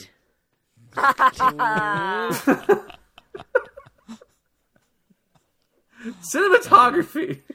That's the name of Justin's porno. Oh yeah. So the thing is, like, I agree with them. It's just so easy because, like, it's everywhere there here is in America. there there's wait, already wait, a wait, movie wait. called Canadian, Canadian, bacon, is delicious. There's yeah, but it's not called Canadian, bacon. It's just small circles of ham. Yeah. Right, Canadian bacon. No, it's just fucking ham. Does it have to be the shape of a maple leaf to be? No, Canadian? god, it's just fucking ham. That's title all of title of your sex tape. It's just fucking ham. It has to be doused in uh, maple syrup and sprinkled with Timbits. Oh, Man, got it. Timbits aren't. They're just fucking donut holes. Like, Title And- of your follow up sex tape. And, They're and, and to be donuts. official, it has to have uh, Rocky and Bullwinkle on the packaging. Oh my God god. I'm dying. I'm dying. The title of your sex tape are just fucking donut holes. it's too good. Okay, sorry. Visuals, Justin. um, yeah, I, I, I kind of agree with everybody. I mean, I don't think they are as good as they have been in the past, but they're not hor- well. Some of it's bad, but like most of it isn't horrible, and I think it really makes up for it in that discotheque scene. And like Marrs had said, we get another cool skinless person. Granted, it is followed up directly by some vore. Yeah, I don't know. I, I I think most of it looked cool. I was really like unimpressed with how the CGI of like Pinhead opening his eyes in the tower or like in the I, what are we calling that thing? The pleasure cube of the box? What are we calling Mhm. it? Oh, the Pillar of Souls. Yeah, the Pillar of Souls. I was very unimpressed with his like CGI eye opening and closing. Yeah. Followed up by even him like in it didn't look very good to me. No, it did not. I don't know. I was weird. I was like, this It is terrible. like- I am charmed. Like obviously it was like he was just like had his head through a fucking you know piece of whatever. but 100%. but for some reason it didn't look right or good. I don't know why, but uh It looked I- I really don't- fake to me. It looked Yes. very obviously high school stage production. This is how we're yes, pulling this off. absolutely. And I, I think it goes in hand with like the new Cenobites we got. I think that we got quality tier ones in the first and second one. And I, I mean Pinhead even says like, oh, they're not the same as my As my old fall- friends. Yeah, as my old friends, but here's some new ones basically. But they all just kind of like look pretty stupid to uh, compared to the other ones. yeah. I don't know. Even like I don't remember the actual person's name, but like TV Man there looked Oh, goofy as fuck. yeah. Obviously, there's Disc Man or CD Head or whatever you want to call him. I don't know. They just uh, it still wasn't bad, but it definitely did not get anywhere near the first two. Yeah, it doesn't hit the way the first two do. No, absolutely No. not. Yeah, that's The, the Cenobites are one of the weakest points because if you think about the original Cenobites, it's all about the manifestation of whatever their sexual deviancy is. It's just occupational. Yeah, it just it's like whatever are you telling me happen to that be the guy, holding. the one guy, doesn't get off to his own CDs. Yeah, but that's I a, guess. that's more like a plot critique, right? Though than like a because they all look good. The eyeball thing I thought was pretty cool looking. Oh, the I see. That's the thing is, I don't think they look good Oh, though okay. compared to the last Cenobites we got. I think the other Cenobites, even Butterball, looked better than than these guys to me. I mean, he was like slimy and creepy and bloated in a way that you felt like he was waterlogged. You know, like it was way more disturbing than what. There's like some line where he's like "and caught or something. the the the cameraman guy. I'm just like, oh, this is not what I'm here for. But You're not here for the one-liners of Cenobites now, apparently. no, no. Imagine Deep Throat saying that shit. She would not. She I would keep never. her name is Deep Throat. Sorry. and they kind of do a play on that with the girl in this one and i'm just like no there's no connection to what her sort of core issue like why is she a Cenobite? her thing was she was just lonely and homeless She makes more sense to me than the other two, though. I didn't realize that she died until she showed back up. i know she dies I like know. off screen, basically. it's a bummer Yeah, that was a disappointment Yeah. today.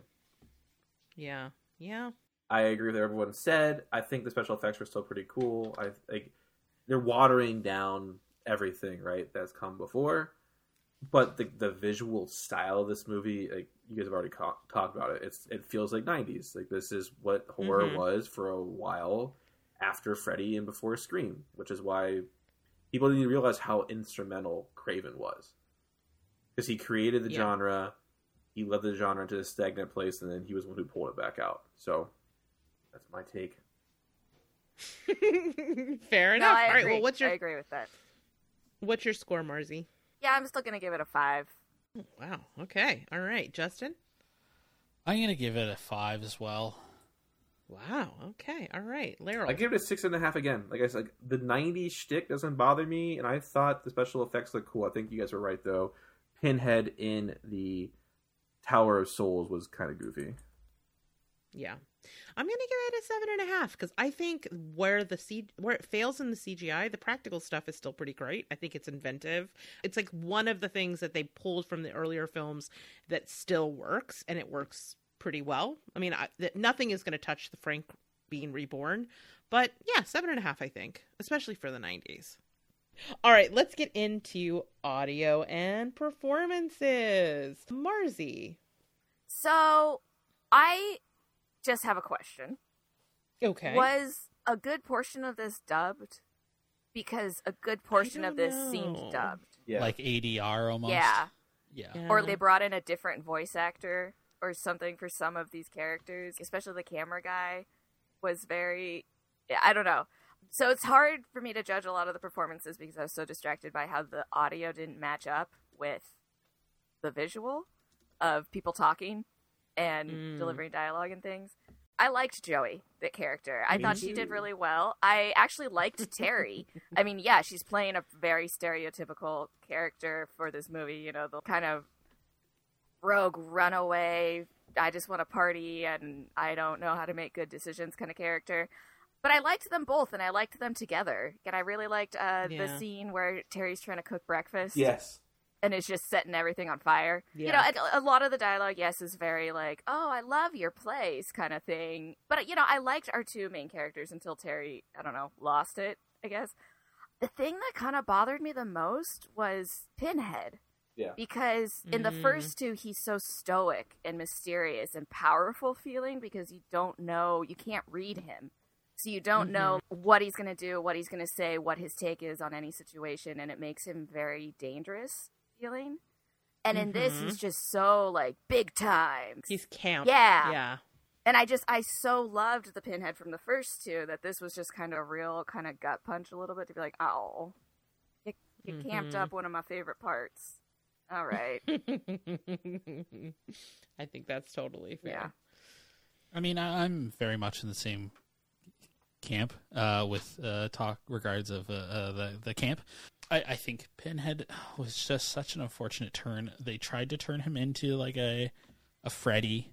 They kind of ratcheted him up to like eleven, where he needed to stay at like a one. Because I, I, I agree with Marrs. I think his like stoic nature in the first and second one really like cement him as like this creepy person who you don't know what's going on. He he kind of doesn't give his well. He's very upfront about his intentions. You still don't know like what he's truly capable of. Whereas this one, he just kind of goes like weird and hammy. I think Joey was a fantastic actress and character. Again, same with the. I'm sorry, I don't remember the other character's name. The party girl Terry was fantastic until she died off screen. Apparently, It's weird how they just sort of like toss that character away. yeah, like I don't get it. Um, everybody else though was just kind of like there. Um, I, I don't. I feel like it wasn't. It wasn't bad. It just wasn't like up to snuff. And I don't think the score or the music in this is like very inspiring at all. Yeah, I don't know. Yeah, I mean, this it's definitely pulling that old score. I don't know that it adds anything new to it. When when I hear the the Hellraiser score, I'm like, oh yeah, there it is. Yeah. I recognize you. But there is, I mean, although to be honest, the '90s music were probably gonna be a bummer. Yeah, Like, yeah. At least we didn't get Spice Girls. Hey, well, no, see, I. I would have been okay with Spice Girls because I actually enjoy Spice Girls. But in your Hellraiser movie, I would have been something. Yeah, no. Yeah, you're right. I mean, I would have enjoyed it, but like as a person, not like looking at the movie, looking to critique it. But as a person, I would have enjoyed it. Fair. Oh man, fair. now I'm just picturing the scene where Joey's running away from the electrified water to spice up your life. that would have been amazing. Okay, you know what? I'm back in. I'm back in. How about you, Larry? So again, you guys have really covered everything. I think the strongest performances that we got are from Terry and Joey. I have mentioned before, I don't think Pinhead was even the most interesting of the Cenobites that we got in the previous two movies, and I am just never going to be kind to people trying to turn someone into something else. Well, we've talked about it a lot recently, specifically you and I, Larry, about like trying to humanize the villain Yeah, and how it like very rarely, almost never works. it's just dumb. Like it doesn't make any sense. And then like Freddy is Freddy. Freddy is unique. The only kind of like of the big tier slashers that even comes close to trying to even emulate that is Chucky, and it's for an entirely different reason. I, I just Pinhead was again was my favorite, but the Cenobites themselves were cool because they were kind of ethereal. They were beyond human like recognition. Like Mhm. I don't think they even needed to be human. They could have literally just Mm-mm. been like demons. and Yeah. To humanize them makes them less scary, which we'll get to here in a second, obviously. And I don't have the nostalgia for it, but I guess I I know a lot of people are upset that Doug Bradley got recast and now Pinhead's going to be a chick. But like, if if you're gonna do that, like I'm cool with it. Like, just don't give it a background. Like, just make it a like it should like it should even be gendered. It should just be like it should just be Pinhead. It should just be a Cenobite. And I guess I just don't think Doug Bradley's on the same plane as like a Robert Englund or a Brad Dourif. Like, he's just not. And to ask him to do that is just a bad look for everybody involved. Joey's awesome though.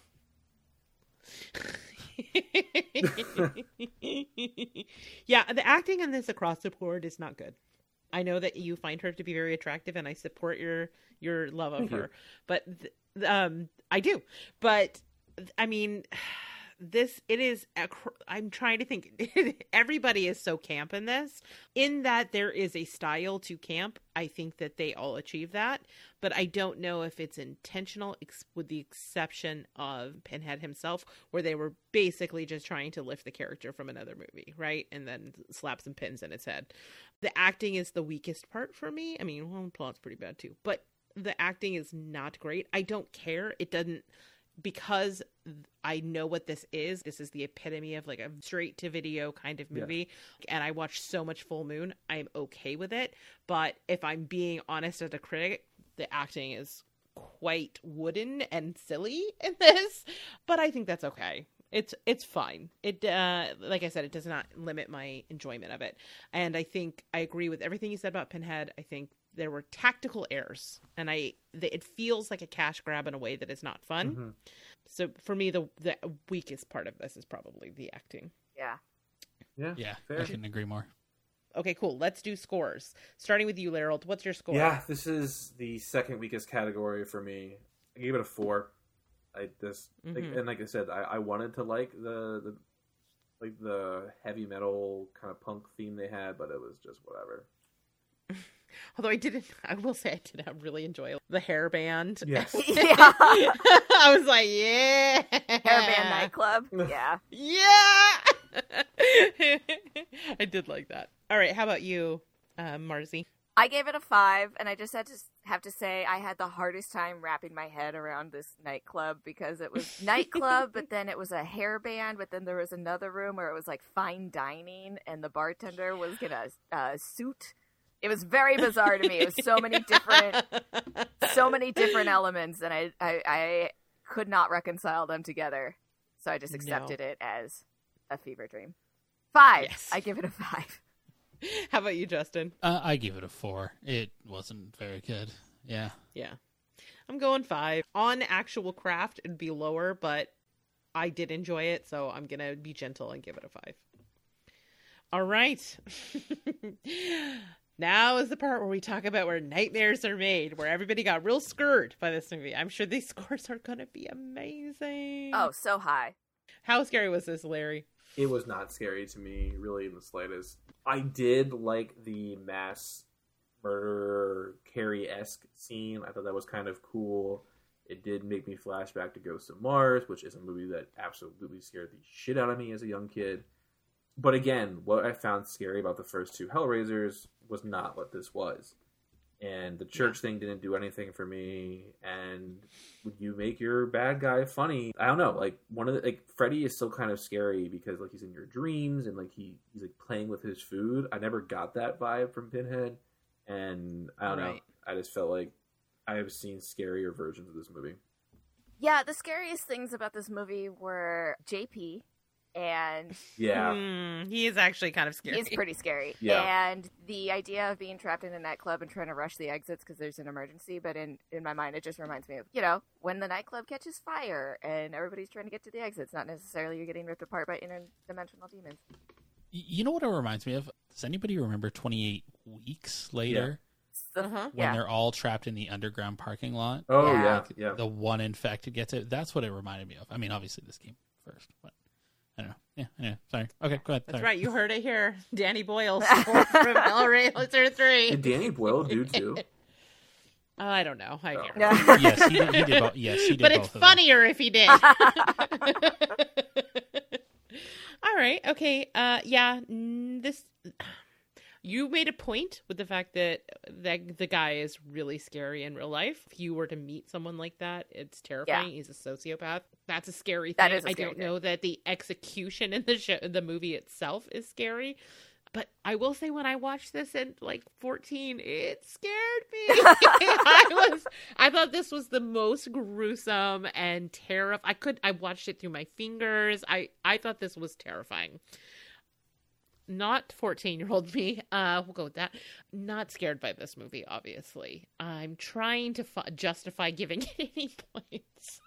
So, uh, well, uh, If you're following the Here's Johnny rules, you have to at least give it a one.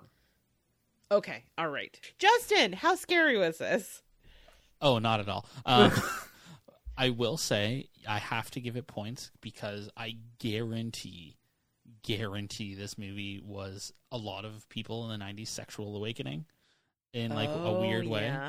Uh, Yeah. I don't know. Mhm. Wh- I didn't know where to talk about that, but this is gonna be it. yeah, because if yeah, um, I don't know. It was uh, it was not very scary. It, it felt like weird, like the weird third cousin of the first movie Yeah. and I mean in, in the second movie as well. Yeah, I don't I don't know. It just it didn't something about it didn't feel right, and I think it all all kind of goes here too. Like even in the like how scary, just nothing was really working for me. Yeah, that's it. Yep. I although I will say I did eat a bunch of uh, all dressed chips and then watch this movie and then I had some really fucked up dreams, but that's not. That's not What are all, I don't- I don't, all uh, dressed chips? I don't uh, give the movie props for that. I give the fact that I was eating all dressed chips at eleven o'clock at night. What is all dressed chips? Uh, just you'll try them. They're actually my favorite kind of chips. But I thought that was tomato or ketchup chips. No, we have we also have all dressed chips. Is it all dressed? Like I'm all dressed up and ready to go? Or yeah, all it's wearing dr- like a okay. suit and like you know got All some right. shoes I, on. I'm trying to figure out the word, you butthole. oh my god. I just googled it. The best thing to come out of Canada is a smorgasbord style snack that combines all your favorite flavors like barbecue, salt and vinegar, sour cream and onion, and even ketchup. All dressed chips. what? It's fucking delicious. There you go. Okay. So it's it's literally all it's all the dressings. All right. I mean, I'm I I told you I'd try it. I'll try it all. God, guys, like they're not gonna let me cross the border with all this food. He's coming back is the problem, Dustin, not leaving. Just tell them that you're hypoglycemic and you need it in order to survive. They're road snacks. No, I. You know what? I I'll have to deal with the Canadian people going there, so they'll be fine with it. I just like Larry said, I have to make sure they're all gone before I come back, because then I have to deal with the Americans. Oh. But we'll have eaten it by then. Well, exactly. So I'm, I guess In I'm Trailer worried. Park Boys, Yeah. they build a train across the river into America to ship their cigarettes. You Of can do that. they- of course, of course they do. You can build a little train track across the river and ship your No wonder why I hate that show. dressed chips that way. I I've been so nervous to tell you that I like that. I love No, that I mean, see, the thing is, is I, I do, people can like my whole family likes that show. It's fine. I just don't like that. I think it's so stupid. But that's just me. You are correct. I mean, two things can be true. what? Okay, what's your score for this uh, scariness, Larry? Uh, I give it a two. Okay, that's fair. That's fair. How about you, Marzi? What's your score? I gave it a three. All right, nice, nice. Justin, Uh, I gave it a two and a half. Uh, but again, kudos for the whole uh, sexual awakening of many people. Not myself, but He says too quickly. oh, that was Larry's like, probably it that- was my I give, sexual I give, closing. I give kudos to that to a, di- a whole different movie. So don't worry about that. oh, what? Pause. No, What's- we'll, we'll get to it. Uh, uh, is it Into it in this how? franchise? I believe so. I have to remember now. really? Oh, now I am double intrigued. Okay, so I'm gonna give it. I'm gonna. Be gentle and give it a four. Oh, wow. Okay. Yeah, give it a. Eh, no, I'm lying. Give it a three. say all our scores were really That's close until you did that, and then you went way above us. You're still way above the rest Mm. of us. I mean, I like told you I'm an apologist for this Yeah. movie because it was one that we watched a lot. This Leprechaun and um and Christ. yeah, Army of Darkness, and I thought they were all really scary. All right, so to review the scores. Plot, I gave it a six and a half. Justin gave it a six. Rachel gave it a six and a half, and Marrs gave it a five. For cinematography, I gave it a six and a half. Justin gave it a five. Rachel gave it a seven and a half, and Marrs gave it a five. For audio, Justin I gave it fours, Rachel and Marrs gave it fives, and for How Scary, I gave it a two, Justin gave it a two and a half, and Rachel and Marrs gave it threes. That gives it a Stream Queens plus Here's Johnny final score of a 48. If we look at the series so far, Hellraiser 1 has an 88, Hellraiser 2 has a 70, and now Hellraiser 3 has fallen down to a 48. All right, we can only go up from here, right? Yes.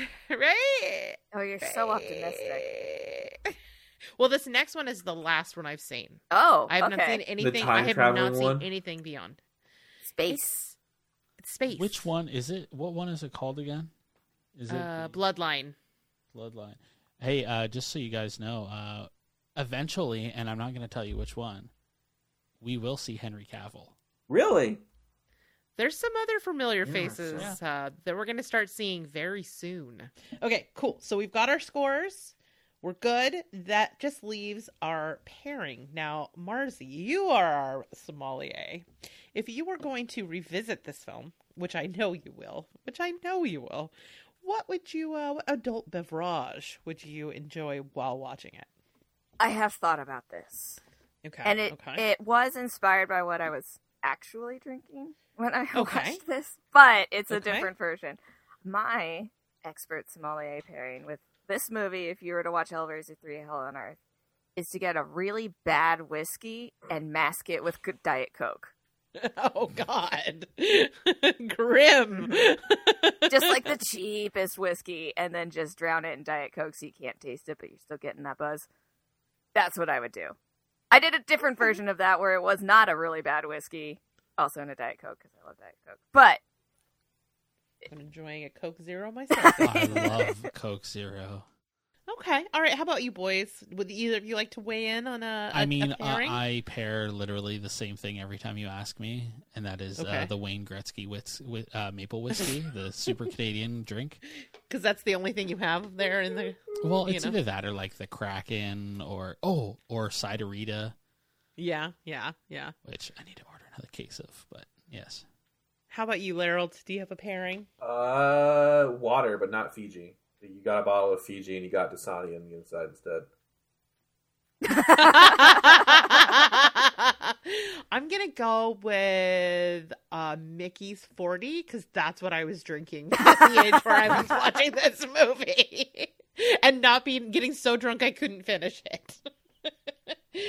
All right, awesome. Okay, so that is it for our review. We don't have any listener feedback this episode, but if you want to get in touch, there's lots of ways you can do it. You can email us at rachel at zombiegrrlz.com. That's G R R L Z.com. Or you can hop over onto our Facebook page and slide into the DMs. And you can find us on Instagram and Twitter at ZG Podcasts, plural. And you should. We're a great follow. Ariel is doing a great job on our social media. Lots of funny memes, lots of great information. And uh, again, you can slide into them DMs. If you are enjoying the show, please leave us a review on Apple Podcasts or wherever it is that you're getting your pods from. It's really helpful and a great way to support the show, let people know we exist, as well as make us uh, feel real good and build up our egos. And if you maybe have uh, some extra coins running around and you want to spend them on us, please do. We've got a Patreon at patreon.com forward slash zombie girls. You get extended episodes, you get bonus episodes, you get to hang out on our Discord, all kinds of really good perks. Check that out. And uh, we have some cool merch. If you want to check that out as well, you can do so at zombiegrrlz.com forward slash merch. That's it for my plugs, but we're not the only people in town that need to do some plugging. So, Larry and Justin, Not all of your sex tell tapes. us a. So yeah, you can find us on Twitter at Here's Johnny Cast. Uh, you can find us at Here's Johnny Podcast on all your pod catcher ways. Like Rachel said, if you wouldn't mind leaving a review for us, uh, you can do that now on Spotify. It's super easy. Uh, the more we get reviewed, the easier it'll be for people to find us. We're doing some Evil Dead stuff right now, and then we're going to be wrapping up our Alien season finally. And Justin and I are planning what is to come in the next season. You can find me on Twitter at BeaverLA, but uh, my tweets are blocked because of work, so you have to be special to see them. Justin is a professional now, and he's no longer the pickle thing. wow, wow. I know I miss that every day. Uh, yeah, you can find me uh, at the underscore Justin Wood. Also, Uh, I am going to take time out here and say, Marrs, that was a fantastic joke, and I truly appreciated it. I'm still laughing about it on the inside. Um, but yeah, go uh, follow us and listen to us. I got nothing else. Yeah. All right. Yeah. Awesome. Yes, definitely subscribe. Hit that, smash up that. Oh, and make sure you check for out them. Justin's articles. great show. He does write over on Dread XP, and he gets to do a lot of cool things. Ding, so ding, make sure you go check that out. I'm too humble He to has say a it myself. so- scoop coming. Ooh, I you have a better what? be following a scoop. You've got a scoop. Oh yeah, right. I have a scoop. it's coming. It's out. You probably seen it everywhere by now. And you know who made, got that scoop? Justin. Yeah. Justin Wood. Jay, Actually, you know what? Um, I, you know what? I'll I'll, t- I'll say this here because I don't think we've really said it that much. If you look under the Dead Space Three Wikipedia, uh, here's Johnny is uh, a link in that uh, Wikipedia article. Oh shit! Look at you. Yeah. We we got some big deals on this one. know, You're not going to be able to hang out with us much longer, I Marrs. We better enjoy this. Ugh. they are they are getting too BFD. All right, now I got to go back to my humbleness and Justin just is not yeah, me. Thanks, guys. I'm just chilling. I'm just trying to live. I'm just trying to live my best life. Okay. All right, all right. So unless people are sticking around for the extended episode, we are wrapping it up. But we still need to figure out what we're watching on the next episode. Title Marrs. of my sex tape. I had to do it. Okay, everybody else is doing it. No, that was good. That That was was, a good good. one. That was good. Marrs set you up and you knocked you down. That was good. That was good. So Marzi, it's your turn. What are we watching? Okay, so it is on Shudder. I somehow c- completely unconnected watched this movie after I watched all three of the Fear Street episodes, which you'd been trying to get me to watch forever, and I finally watched them. And this mm-hmm. movie weirdly connected, and so it kind of seemed like something I wanted to watch with you. It is on Shudder. It's called The Last Thing Mary Saw. Yes, we've been talking about watching Yeah. this. I need to put this in my eyeballs. Yes, yes. So it is finally time, Rachel. We're watching The Last Thing Mary Saw, and I'm very excited about it. My body is ready. Let's do this. I'm very excited. I'm excited to talk with you about it. That's what we're doing next on Shudder, folks. Perfect. All right. So that is it for us. Unless, like I said, you are sticking around for the extended game where we're going to find out what dirty, filthy sinners these people on the show oh. oh, I can already tell you, I am one. Marrs, take us out. Thanks for coming back. Next time we are watching The Last Thing Mary Saw on Shudder. Watch it. We'll talk about it. It's going to be great.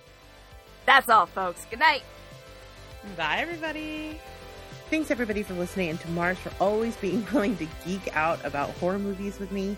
Production on this episode was done by yours truly and edited by Ariel Messman Rucker. And our theme song for the show is Die Historic by Three Chain Links.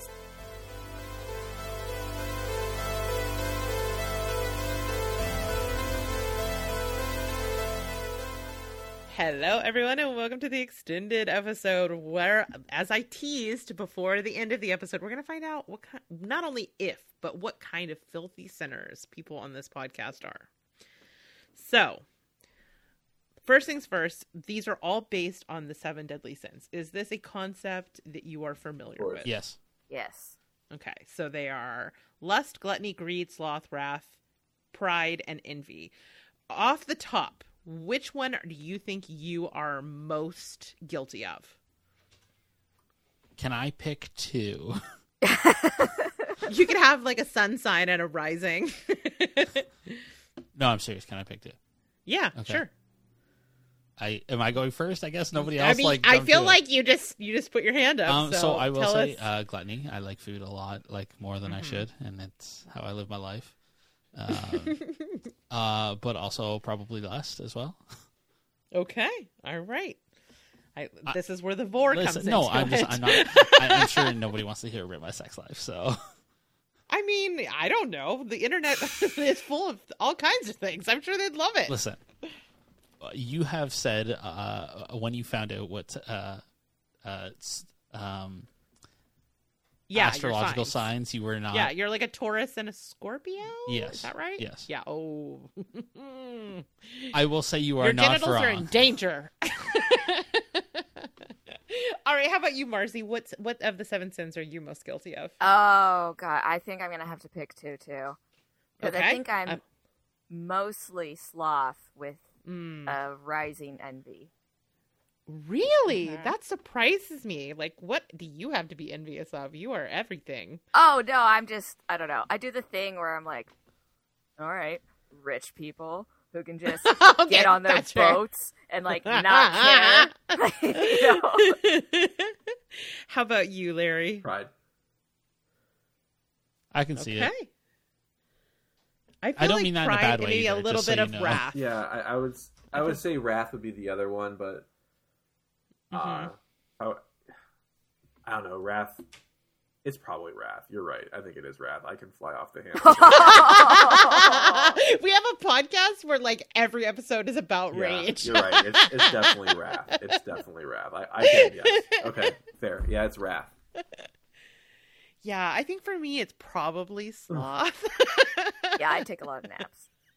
yeah, me too. I love naps. And even when it's not- are life. Even when I'm not napping, sometimes I'm just sitting there like, but I don't want to do anything. I may as well nap if I'm gonna be immobile. Mhm. It's like not even I'm not even tired half the time. I'm just like, well, this is a thing to do. I'm already here. right. I have everything I need. Pillow, prone position. Or it's like, oh, I don't have anything to bring to work with me for lunch tomorrow. I could probably just eat goldfish crackers all day, right? That'll be fine. Mm, goldfish crackers are so good. okay, all right. So now we've all heard what we think of ourselves. So now we're going to play a little game of most likely. So these there are seven of these scenarios. Each of them are based on one of the deadly sins, and I want you guys to say amongst yourselves which of these we think the other like is the most person most likely to commit these sins. Yeah. Does Think that make sense? Yeah. Okay. All right. So, which of us is most likely to have an honest to goodness or badness sex dungeon in their house?